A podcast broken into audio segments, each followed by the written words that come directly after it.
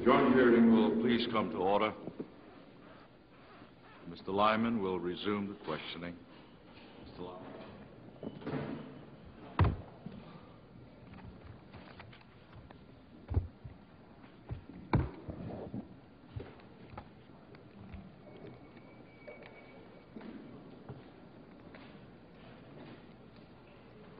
Colonel, uh,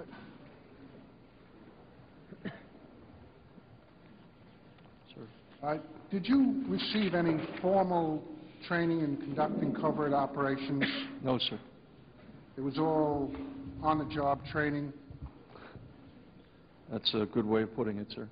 I got a lot of guidance, of course, from Director Casey, who is widely revered as an expert. When uh, you were in, on active duty in the Marines, uh, were you involved in any special operations, as they use that term? Uh, per se, no. Uh, the military units I were with were conventional military units. And you served in Vietnam uh, during what period, sir? 1968, 1969. Now,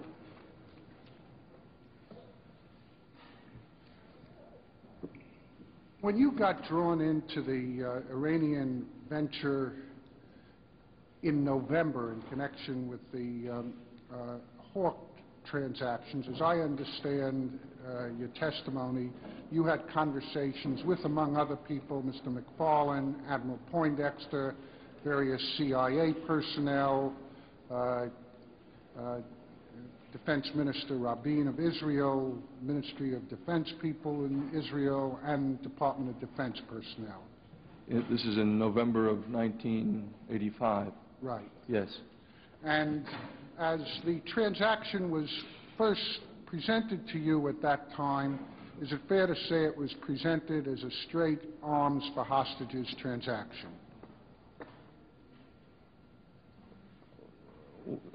and I don't mean to give a longer than necessary answer, Counsel, but there had been a number of discussions during the summer with, uh, as I recall, Mr. Schwimmer, Mr. Ledeen, uh,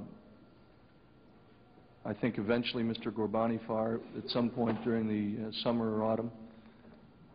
Uh, in each of those cases, certainly every time I talked with Mr. Ledeen, he always had a vision of a broader objective. Nonetheless, by the time I became operationally engaged in November, uh, the proposition was put forward, at least in terms of the finding, as a straight arms for hostages transaction. And without taking much time, your notes of, um, of the, um, the period, November 20, for example, describes 120 Hawks equals five American citizens and a guarantee that no more, and the sentence isn't completed, but no more would be taken or no more terrorism, I assume. I, I do recall those th- kinds of things being discussed. I don't, I don't want to commit myself to the fact that it was November 20th without looking at it, but I, do we have an exhibit number I can? Yes, there is an exhibit uh, number. It's Exhibit 356.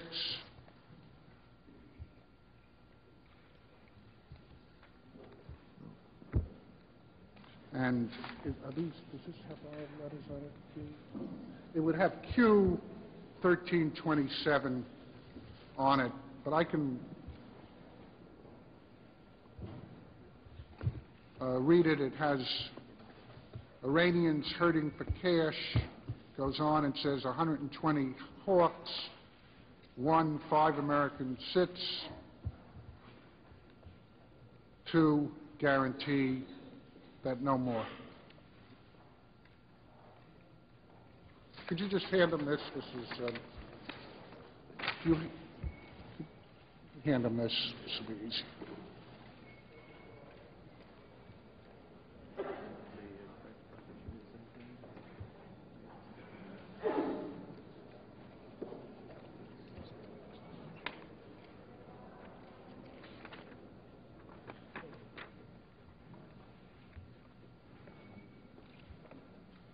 I got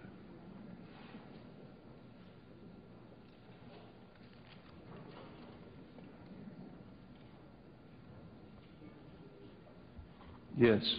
And, and again, I, just to make note of the fact that, uh, as I got more engaged in this thing as time went on, uh, I made a, a definite effort, working with Mr. Sporkin and others at CIA, to include in a, in a finding the broader objectives that I thought ought to be there, and I think that Mr. McFarlane shared, and, and certainly the President.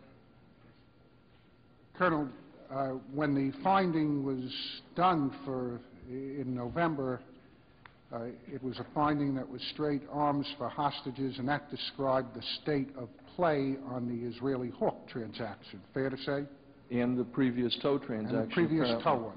Yes. And the point that I wanted to uh, elicit is that uh, the Tower Board report indicated that this started as a broad initiative and evolved during your period of management of it into a straight um, uh, arms for hostages transaction.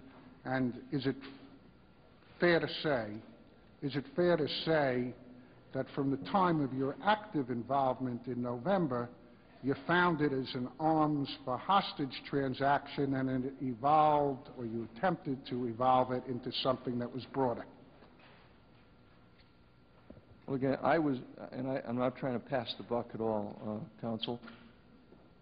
In the discussions I had, and the very first person to address this issue with me, I, I believe, was Mr. Ledeen. He clearly saw, uh, envisioned the broader objectives. And even though that initial finding did not articulate that, and I think that's probably because of the compartmented nature of the preparation of that uh, initial finding, uh, it, it's almost cyclical. You had a, an intent back in June, July, August, whenever all that began. Uh, the expression of that intent, I think, is flawed in that November finding. And my effort was in January to get it back on track. And that, that was certainly shared in the discussions I had with Director Casey, one of which was at his, at his home in the preparation of that second finding. Well, let's, let's just take it step by step. You went in uh, January, in December to London uh, with Mr. McFarlane, That is Correct. correct. and uh, that was a... He uh, joined me in, in, in London. And, and that was a trip that uh, followed a meeting that Mr. McFarlane had had with the principals of the NSC. Apparently so. I was not at that meeting. Did he tell you about the discussion at that meeting? In general terms, Did yes. he tell you that um, the Secretary of State and Secretary of Defense and the Chief of Staff were opposed to uh, proceeding with um, the Iranians? I don't recall mention of the Chief of Staff. I do recall him mentioning specifically that both Secretary Shultz and Secretary Weinberger were not uh, enamored of the proposal. I do not recall him expressing their stringent objections. Did he tell you that he wanted to go to London to make his own assessment of Ghorbanifar? Yes, And you were with him when he met with Mr. Ghorbanifar in Nimrodi's apartment? I was with him when we met with Mr. Ghorbanifar, and I, I know the, the area of London, but I couldn't give you a definitive ownership of the building. But And- Mr. Nimrodi was there. And uh, is it correct that that meeting was one in which Ghorbanifar was negotiating for a certain amount of, of TOWs for a certain number of hostages, and it was a, a bargaining uh, by, by Ghorbanifar of weapons for hostages? Well, it was that, but it was all, it was, it was very typical of the discussions with Mr. Ghorbanifar. Uh, it was wide-ranging, uh, rambling, uh, very uh, disconnected in some respects. Uh, he clearly mentioned, and I, I recall it because he is a, an effusive man, talking about uh, the fact that there were potential openings uh, that could be achieved, uh, talked about terrorism, uh, as did Mr. McFarlane in the meeting. But it was very clear that Mr. Ghorbanifar was trying to establish a price, uh, which, as you know from my records, I found to be most unpalatable for a number of weapons for, for a number of Americans. And uh, did, um,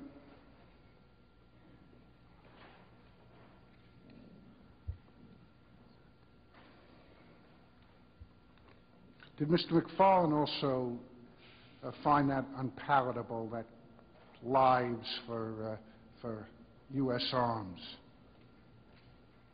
I, again, you're asking me to get Did he into some- express it? Yes. And in fact, did he not tell you that he was going to recommend to the President of the United States that you have nothing more to do with Ghorbanifar? My recollection is that, that the outcome of that meeting was that unless we could get beyond Ghorbanifar and establish direct contact with Iranians, that this was probably not going to work in the long run, that we were not going to achieve our objectives. And I, I share that belief, and I think I testified to that yesterday. Did you, when you returned uh, from London with um, uh, Mr. McFarlane, brief the President of the United States? I was in that briefing, as I recall, yes. And And I've probably made some contributions to it, but the- my recollection is that Mr. McFarlane and I went to uh, a regular morning briefing with the President. I may be incorrect in that, it was a long time ago. Uh, Did you also uh, uh, prepare uh, a uh, report on the meeting? I probably did, I prepared papers on almost everything.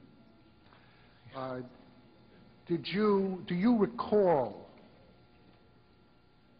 telling the President of the United States that if the um, Iranian venture was discontinued at that time, that the lives of the hostages might be taken? I recall certainly very clearly putting that kind of message forward. I don't necessarily recall saying it point blank to the President that morning, but I very clearly saw that as a possibility. Certainly the Israelis did. And I think to uh, at least a certain extent that was shared by the people with whom I worked at the CIA. Our concern was that having started the route, wisely or unwisely, but having started that in August and September, and having a disaster on our hands in November as a consequence of what the Iranians clearly saw as a double cross, that we had indeed increased the jeopardy to the hostages rather than reduced it. That kind of, Uh, If you look at uh, Exhibit 51, it's a memorandum of December 9 uh, from you to um, Mr. McFarlane and Admiral Poindexter. It's a December 9 memo. It's headed Next Steps.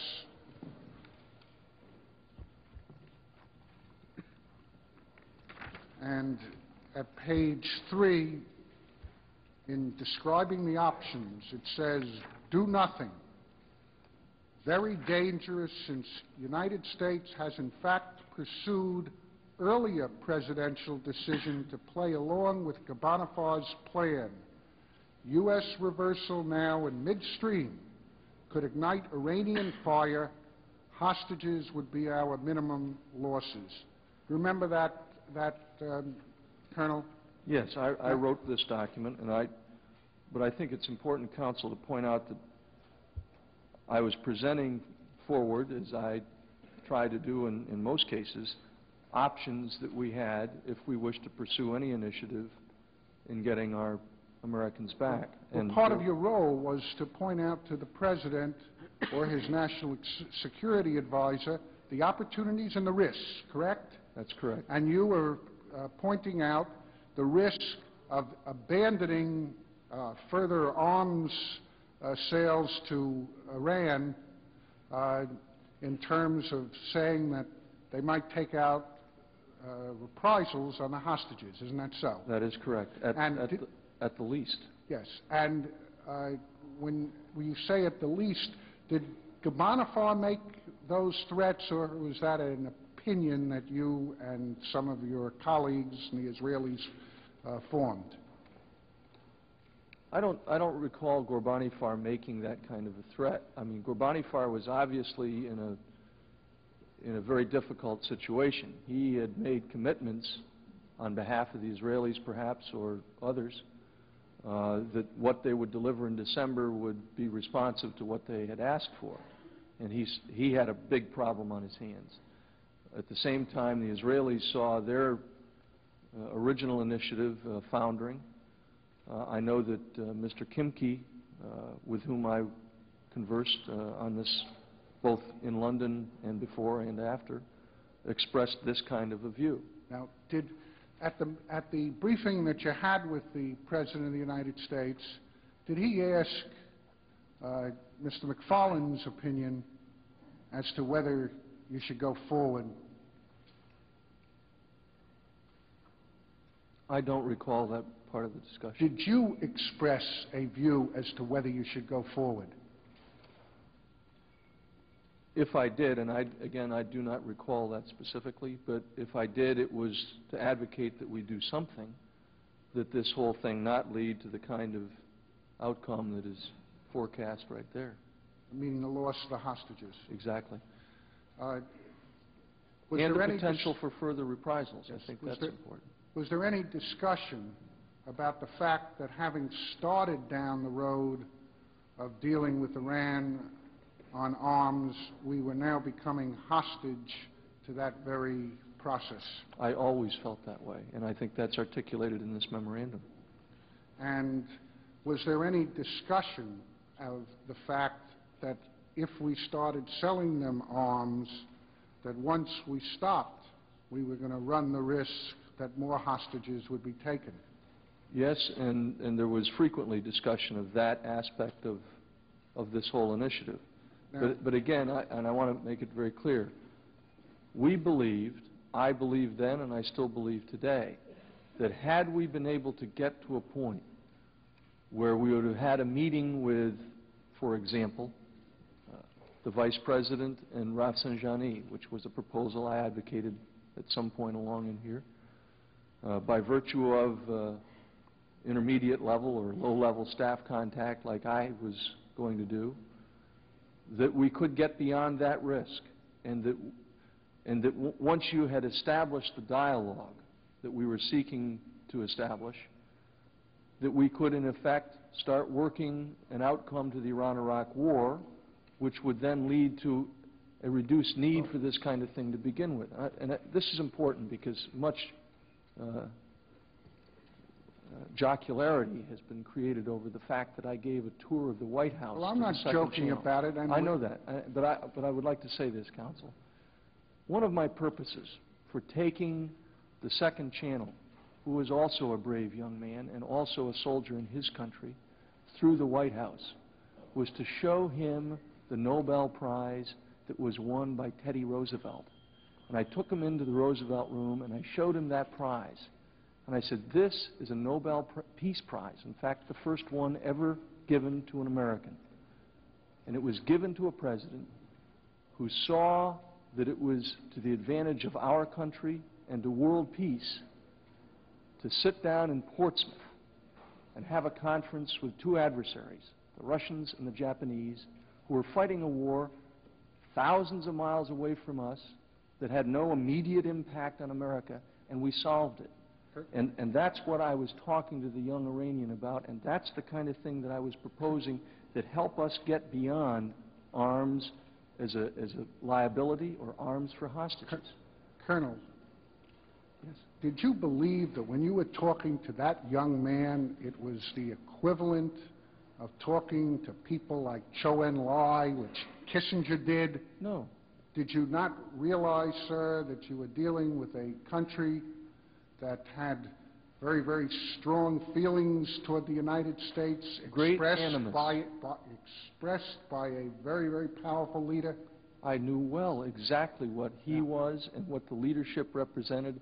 I also noted the fact that during the time that we were pursuing this initiative, there were no acts of terrorism addressed against Americans, and that the rhetoric from that very strong leader against us was reduced considerably. Colonel, uh,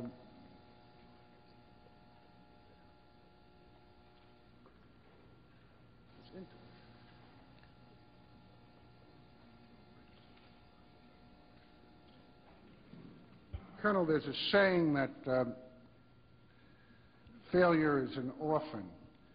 The committee has heard testimony, and will hear testimony, that Secretary Shultz was opposed to this venture, Secretary of Defense was opposed to it.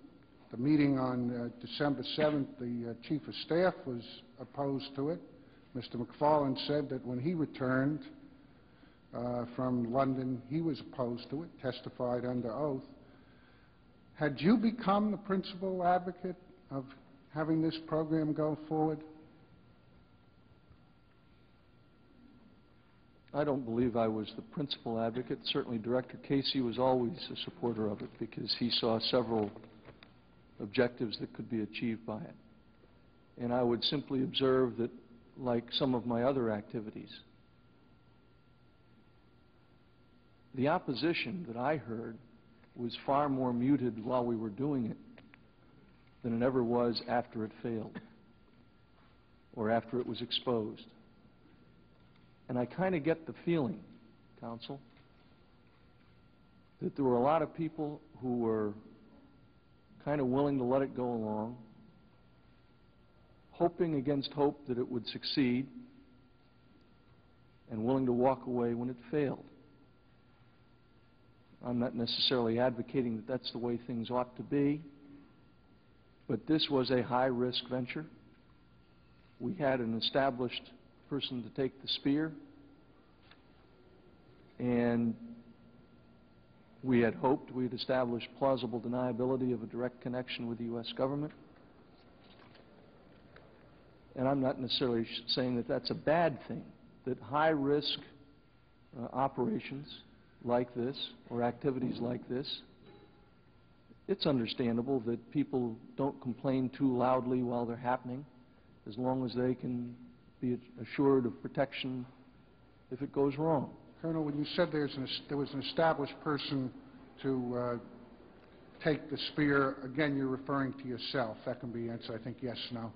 Yes, And uh, Mr. McFarlane testified when he was here, and when he was shown this memorandum of uh, yours that we just looked at, December 9, 1985, uh, that he was surprised or shocked that you were still promoting this um, uh, initiative when he was opposed to it. Do you recall him being uh, opposed to it and expressing that opposition at your meeting with the President?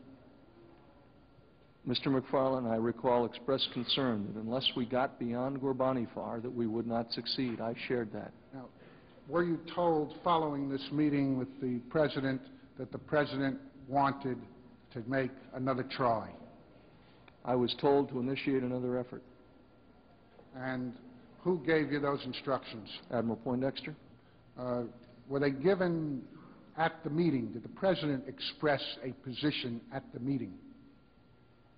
I don't recall that those instructions were given at the meeting. I was simply uh, told to pursue another initiative, and I did.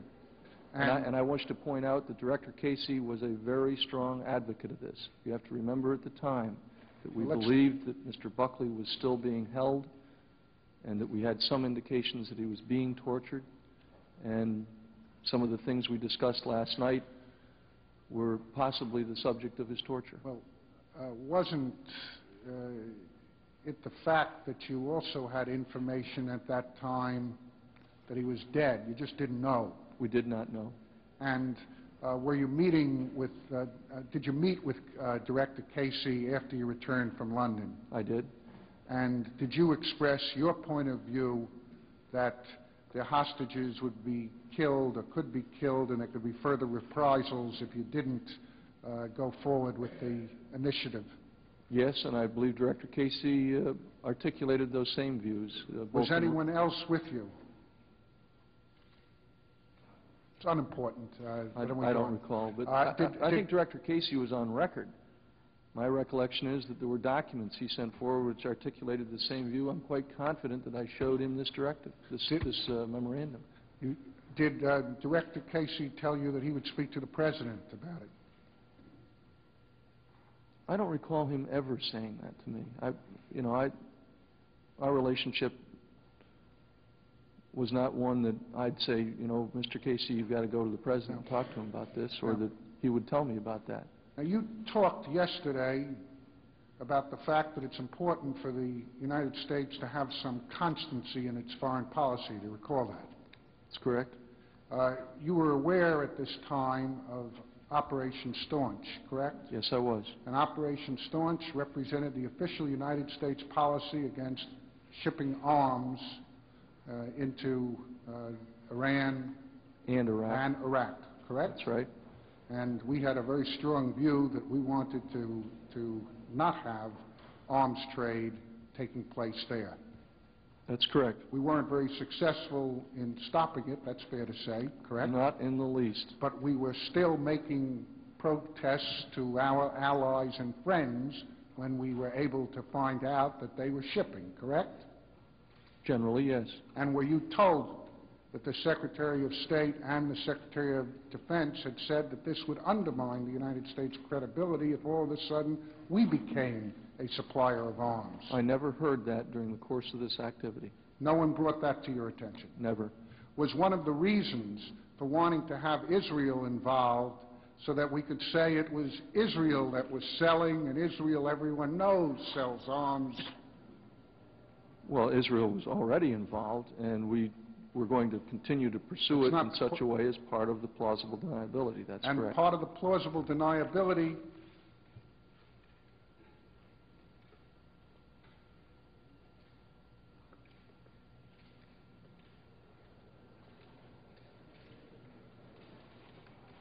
Did, um, did Mr. Sullivan refresh your recollection where you want to add to the answer? Because I'm not saying that in criticism. I am saying that so that if there is something that should be added to this record, it should be added. Uh, Next question, Mr. Liman.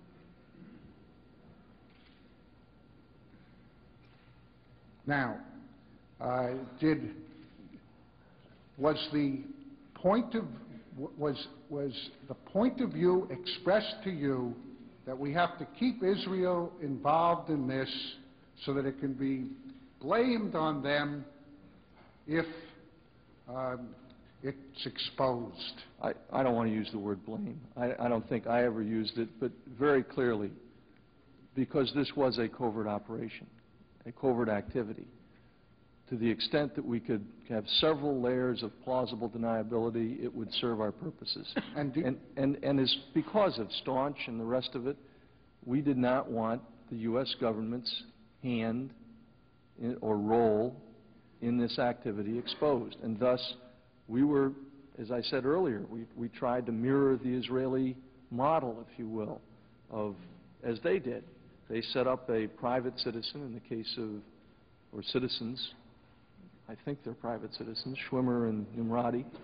We tried to mirror the same thing when we got engaged in it, and to separate the U.S. government as far as possible from recognizable involvement. But you not only wanted the private citizen, in our case, uh, General Secord, but you also wanted the Israelis there, so, uh, That's right. is that correct? That is correct. And do you recall uh, uh, conveying that message that Mr. Neal showed you in code uh, to the Israelis, asking them if they could live with no comment if it became exposed? I believe that was their idea, and, Well- and that's, and we agreed to it. We Well, all agreed that there would be no comment if this activity were Well, exposed. I'll show you the message if it's necessary, but I can tell you now that the message attributes that to Joshua. You thought, when you first saw it, that Joshua I may have been an yeah. Israeli, but we all know that Joshua is number one president, right? That's right. And um, now, Uh, You knew from your meetings with the President that he had deep concern for the welfare of these American citizens who are hostages. He wanted them home. And uh, did you um, uh, uh, tell um, Mr. uh, Cook of the um, Defense Department, as he's testified here, that the President was, quote, "driving you nuts," end of quote, to get the hostages back by Christmas?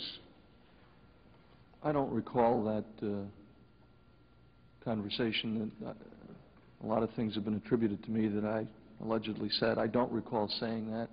Or were you being pressured to get them back in a hurry? It was always very clear that our objective was to get as many home as fast as possible. That is different from my question. Did the President of the United States ever No. uh, make statements to that effect to you? I heard the President say, I mean, the President never turned to me and said, Ollie, I want him home by Christmas. But the President very clearly articulated in the meetings I was in with him, and with, with him in the Oval Office on this issue, and the meetings that I attended with him with the hostage families, it was very clear that the President wanted as many Americans home, all of them home, as fast as possible. Uh, Colonel, uh, your notes for January indicate uh, a reference to the fact that you wanted them back in time for the State of the Union message. Do you recall that at all? I don't, but if you'll show me the note, I'm sure it will refresh my memory. Do you recall any conversations to that effect? No. We'll get you that, that, uh, that note. Uh, Mr. Hakim testified under oath here uh, that you told him that the President was exerting uh, uh, pressure on you uh, to um, get the hostages back by, um, in time for the elections in November of 1986. President of the United States never told me that, nor did any other person. I may have said that to Mr. Hakim to entice him to greater effort, but I certainly didn't hear that from the President. So that was your idea? Yes. And no one in the administration gave you nobody. that idea? No one, ever. I, I can assure you, Counsel, that the President's concerns for the hostages outweighed his political ambitions or political con- concerns. They were truly humanitarian, and, and, I, and I don't think it would be right to leave any doubt about that. In fact, the President was willing to take great political risk in pursuing this initiative. Did you, did you, um, uh, when um, you told Hakim uh, this, think it was right to attribute that to the President? Well, as you have in the tape recordings I made with every meeting I had with the Iranians, I said a lot of things that weren't true. And again, I'd, I'd have told them they could have free tickets to Disney World or a trip on a space shuttle if it would have gotten Americans home. Whose side did you think Hakim was on, the Iranians or ours? Oh, he's on our side. And did you think that he needed an inducement in order to try to get the deal done? I think, I think exhausted men who are working very, very hard sometimes need all kinds of inducements. And the inducement that you thought would help him was to say that the President of the United States I'm wanted trying him to put a by- date- by... Trying to put a date certain and, and get them out by then.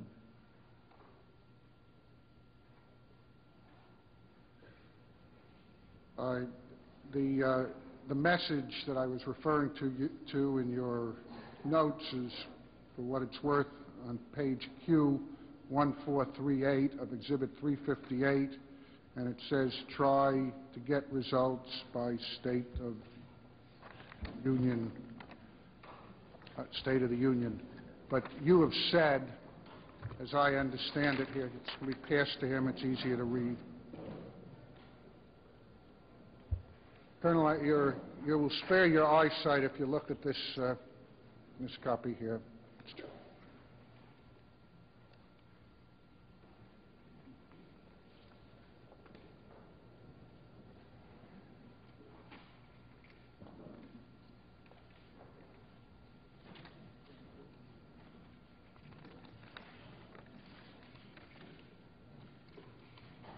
The one you, you've given me, sir, is a call from Noel Cook, 6300 1975.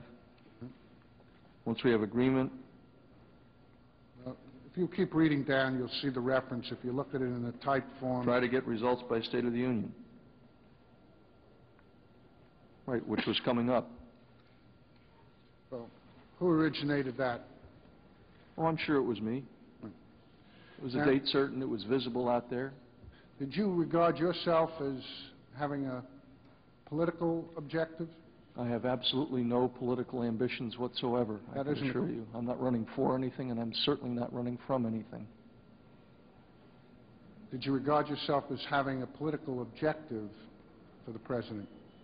I think everything that is done on the National Security Council staff ought to have some recognition that there are political concerns.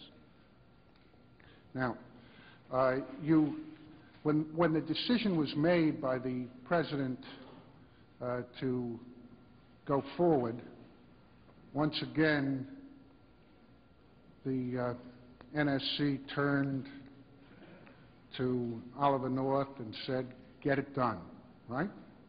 That's correct? And you found yourself in the middle of having to write a new finding, clean up the old finding, right? In early January, or late December, somewhere along in that time frame. And you worked with um, uh, Mr. uh, Sporkin on that, among others. and uh, ultimately, there was a finding signed on uh, January 6th, and then the January 17th finding. You recall that now. I do. And do you recall that the uh, uh, draft that Sporkin gave you, Judge Judge Sporkin gave you, had as options notify the Congress or defer notification of the Congress? Yes, Remember I that? do. I do. And who made the decision uh, to uh, not notify the Congress at that time? My recollection is that uh, both options were presented to the National Security Advisor, and I assume the President, and I would assume that the President made that decision. Did you participate in any briefing of the President on that subject? I do not recall uh, actually sitting down in a meeting with the President. I know that there were several meetings with the President on that issue, and I don't recall specifically being with the President on the final formulation, no. And, uh, and then you, you've been through testimony, which we will not repeat, about all of this scrambling to find a way within the law to do the transaction without notifying Congress, correct? That is correct. And uh, all of these different strategies and, and versions of the transaction that Mr. Nields took you through represented an effort to find a way within uh, the various statutes as interpreted by the Attorney General to uh, sell the arms without the notification to Congress. That's correct. That is correct. And on that uh, subject, you had uh, the Attorney General giving advice, correct? Attorney General blessed the form of the transaction. It, it was my recollection, as I think I testified yesterday, that I actually carried the draft finding over to the Attorney General. I may be incorrect on that, but my recollection is that I met with the Attorney General and one of his deputies, I believe it was Mr. Jensen, uh, got his approval on the finding, the procedures we were using, and the finding was subsequently signed by the President. And, and uh, were you also party to any discussions in which the Secretary of Defense said that he had cleared this with his legal counsel?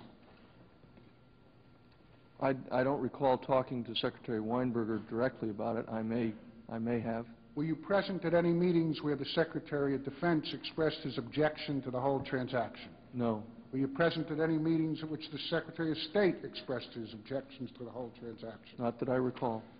Uh, Were you told of that? That they were still opposed in January? That can be answered yes, no, I think.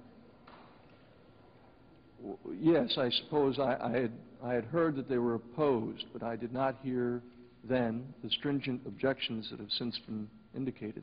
Now, uh, you did draft the cover memo, uh, which is um, uh, Exhibit 9, Exhibit 60 for the January 17 finding, did you not? Which, which is that? prepared by uh, Oliver North. It's Exhibit s- 60. Exhibit 60, and it's a memo from uh, Admiral Poindexter to the President. It has the famous, President was briefed verbally from this paper, Vice President Where Regan. where are we reading from here? I'm reading from the uh, third page, et cetera. That's the uh, the cover memo for the finding. You drafted that. Page three, Counsel. What page, Mr. Liman? Well, page three has it, uh, what I just uh, was reading in handwriting. And It says prepared by Oliver L. North. Yes, I see it. And uh, were you present when the briefing occurred, if you recall? I do not recall.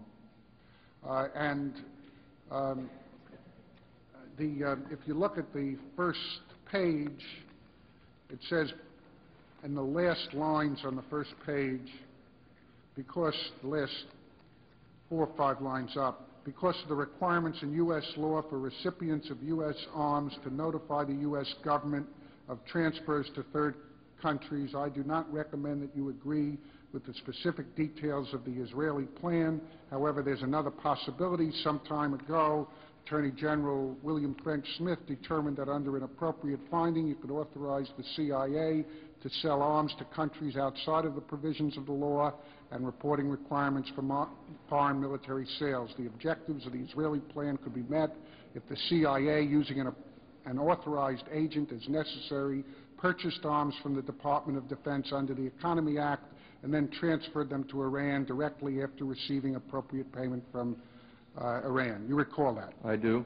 And uh, do you um, also recall in this memorandum that, to the President that you indicated that uh, if all of the hostages were not released after the first 1,000 uh, uh, TOWs were shipped, that further transfers would cease? That's the next to last paragraph on the page.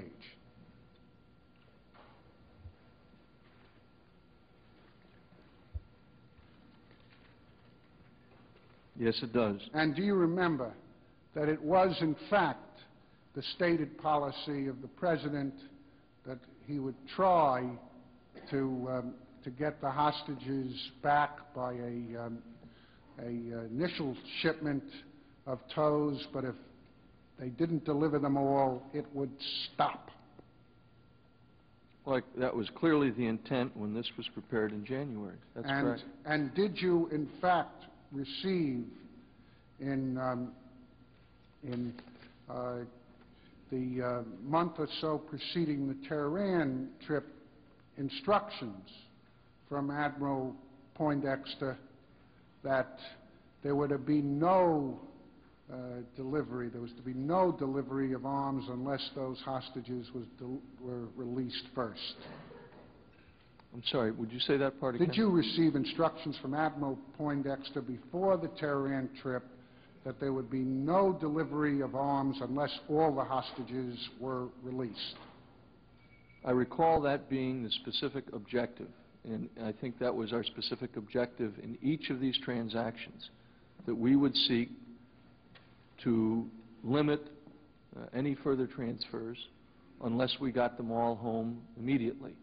But I think it is important to recognize that those of us who were engaged in the endeavor, particularly myself, General Secord, Mr. Cave, recognized that there was probably going to have to be some give and take. And I think that we made every effort to, to achieve the primary objective, all the hostages home, and then proceed with the initiative in its broader sense as we had originally defined it. But that the Iranians were unwilling uh, throughout. not necessarily just because of Mr. Ghorbanifar, but to proceed apace so that they did not lose all of what they considered to be their leverage.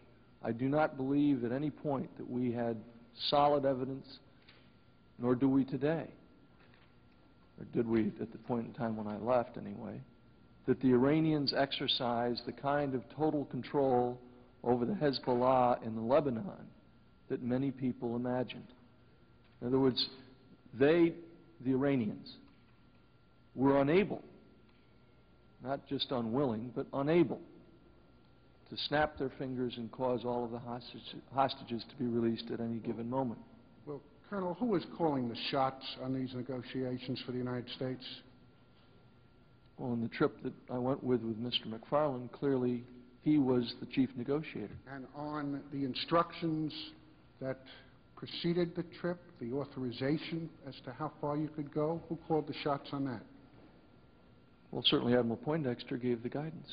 And do you recall, and this is Exhibit 276, that Admiral Poindexter sent you a prof note saying, you may go ahead and go, but I want several points made clear to them, meaning the Iranians, there are not to be any parts delivered until all the hostages are free in accordance with the plan that you laid out for me before.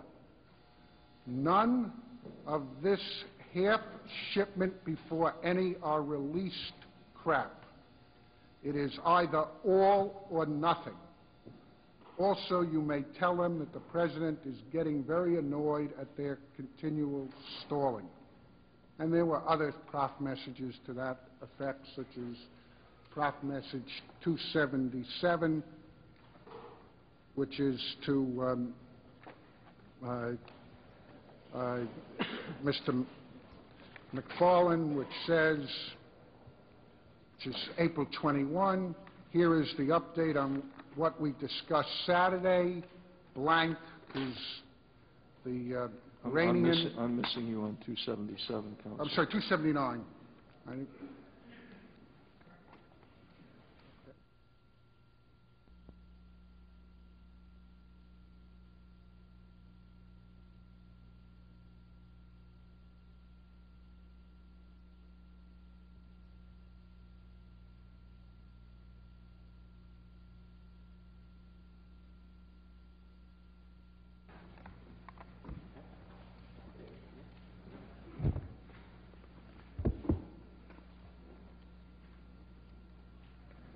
It says, "Here is the update we discussed on Saturday," referring to Mr. McFarlane and Admiral Poindexter. It says, and a name is a is deleted for the Iranian official, "Wants all of the Hawk parts delivered before the hostages are released." I have told Ali that we cannot do that. The sequence has to be, one, meeting, two, release of hostages, three, delivery of Hawk parts. The President is getting quite discouraged by this effort. This will be our last effort to make a deal with the Iranians. And then it says the next step is a Frankfurt meeting with Ghorbanifar, North, Cave, and the Iranian whose name is blanked out. You remember that those were your instructions. That's correct. And is it also a fact that when you were in Tehran, the Iranians suggested that they might be able to get two hostages released if you were prepared to proceed on that basis? I recall that, but I also recall testifying to this committee that when we arrived in Tehran, it was evident that Ghorbanifar had lied to both sides. And there were expectations on the part of the Iranians that we were unwilling to meet. And my sense is that they made an effort to compromise based on what they had told Ghorbanifar before we arrived. And Now, the- Ghorbanifar had not relayed to us And the fact is, the Iranians took several steps, as best we were able to determine, to make those compromises, given their rather difficult political situation. The compromise was two hostages for the arms, For the parts, for the parts. yes, Well, the parts were parts for missiles, right? yes. Technical parts, they weren't warheads or anything like that. Well, but they were parts that were necessary for those That's very missiles and correct. warheads to go and hit their targets, right? Absolutely. But but what, what, the point I'm trying to make, counsel, is that we were misled by Ghorbanifar, Far, and so were the Iranians. And the fact is, we had consistently tried to get beyond Ghorbanifar Far and the Israelis to establish our own direct contact. And when we got there, there was a willingness. The Iranians expected us, by what we were able to, to determine from them, to have arrived with everything. And when we didn't have everything, in fact, they kept looking up in the skies for another airplane. And when we didn't have everything, they asked where were the other parts. Furthermore, I don't believe that the Iranians were ever told by Ghorbanifar that we were expecting all of the hostages to be released that day. They very clearly indicated to Mr. Cave and myself on numerous occasions, both in the first and the second channel, that that was something that was probably beyond their capabilities, and that if all of the hostages were released simultaneously, it would be very clear to the whole wide world, which they did not want, that the Iranians were indeed the principal holders of the hostages. One of our proposals was to take a European who had been engaged in this effort, a humanitarian effort, and have him go to Tehran and have all the hostages received there. The Iranians said, for heaven's sakes, the last thing in the world we want is all the hostages here. This is, this is not our doing. These are people who have a philosophical loyalty but not necessarily control in Tehran.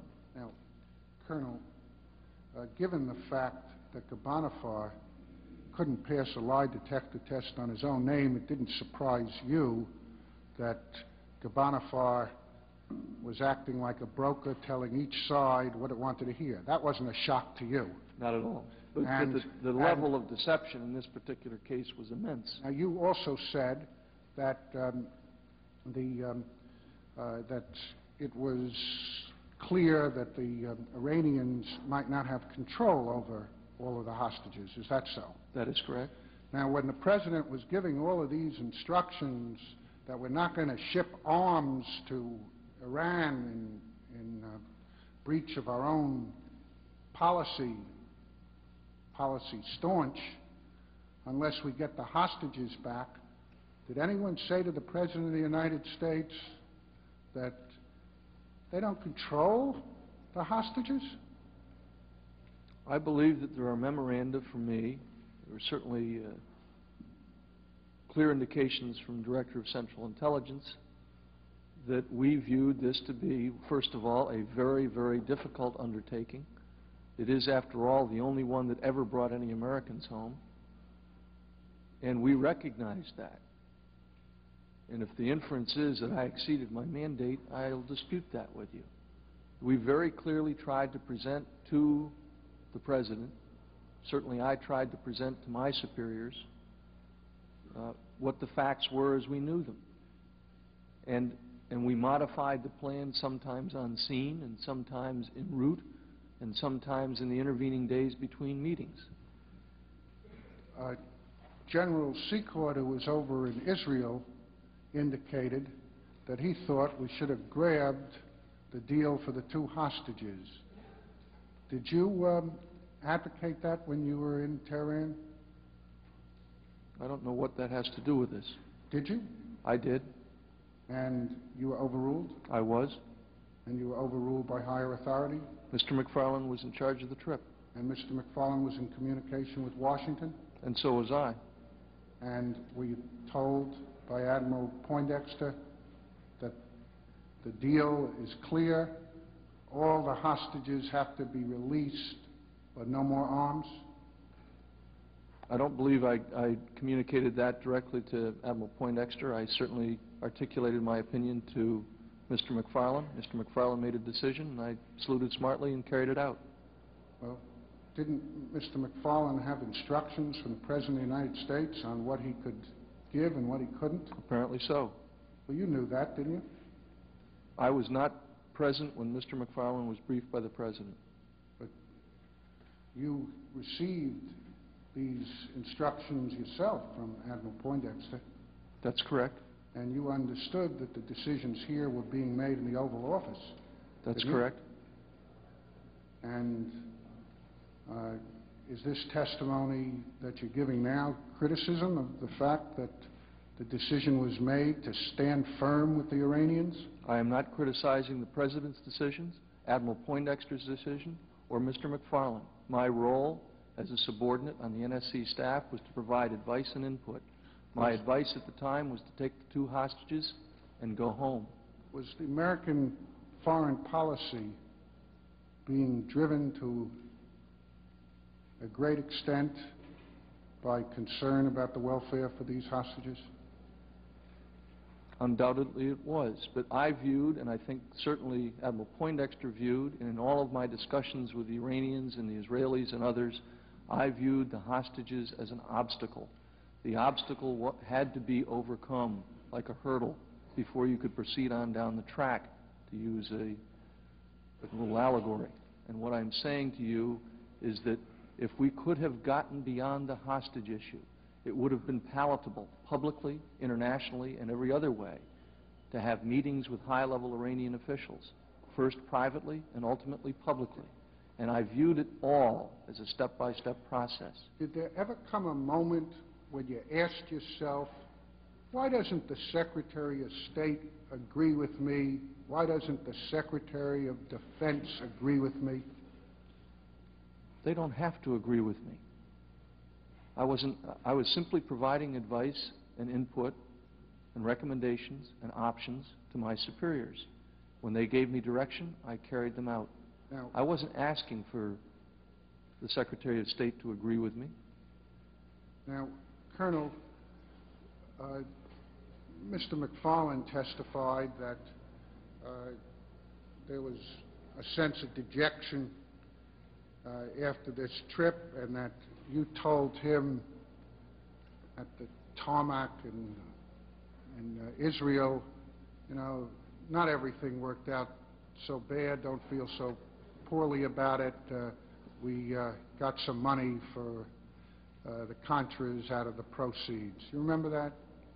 I don't recall doing it specifically on the tarmac at Ben Gurion Airport, but I'm sure I said it to him at some point in that process.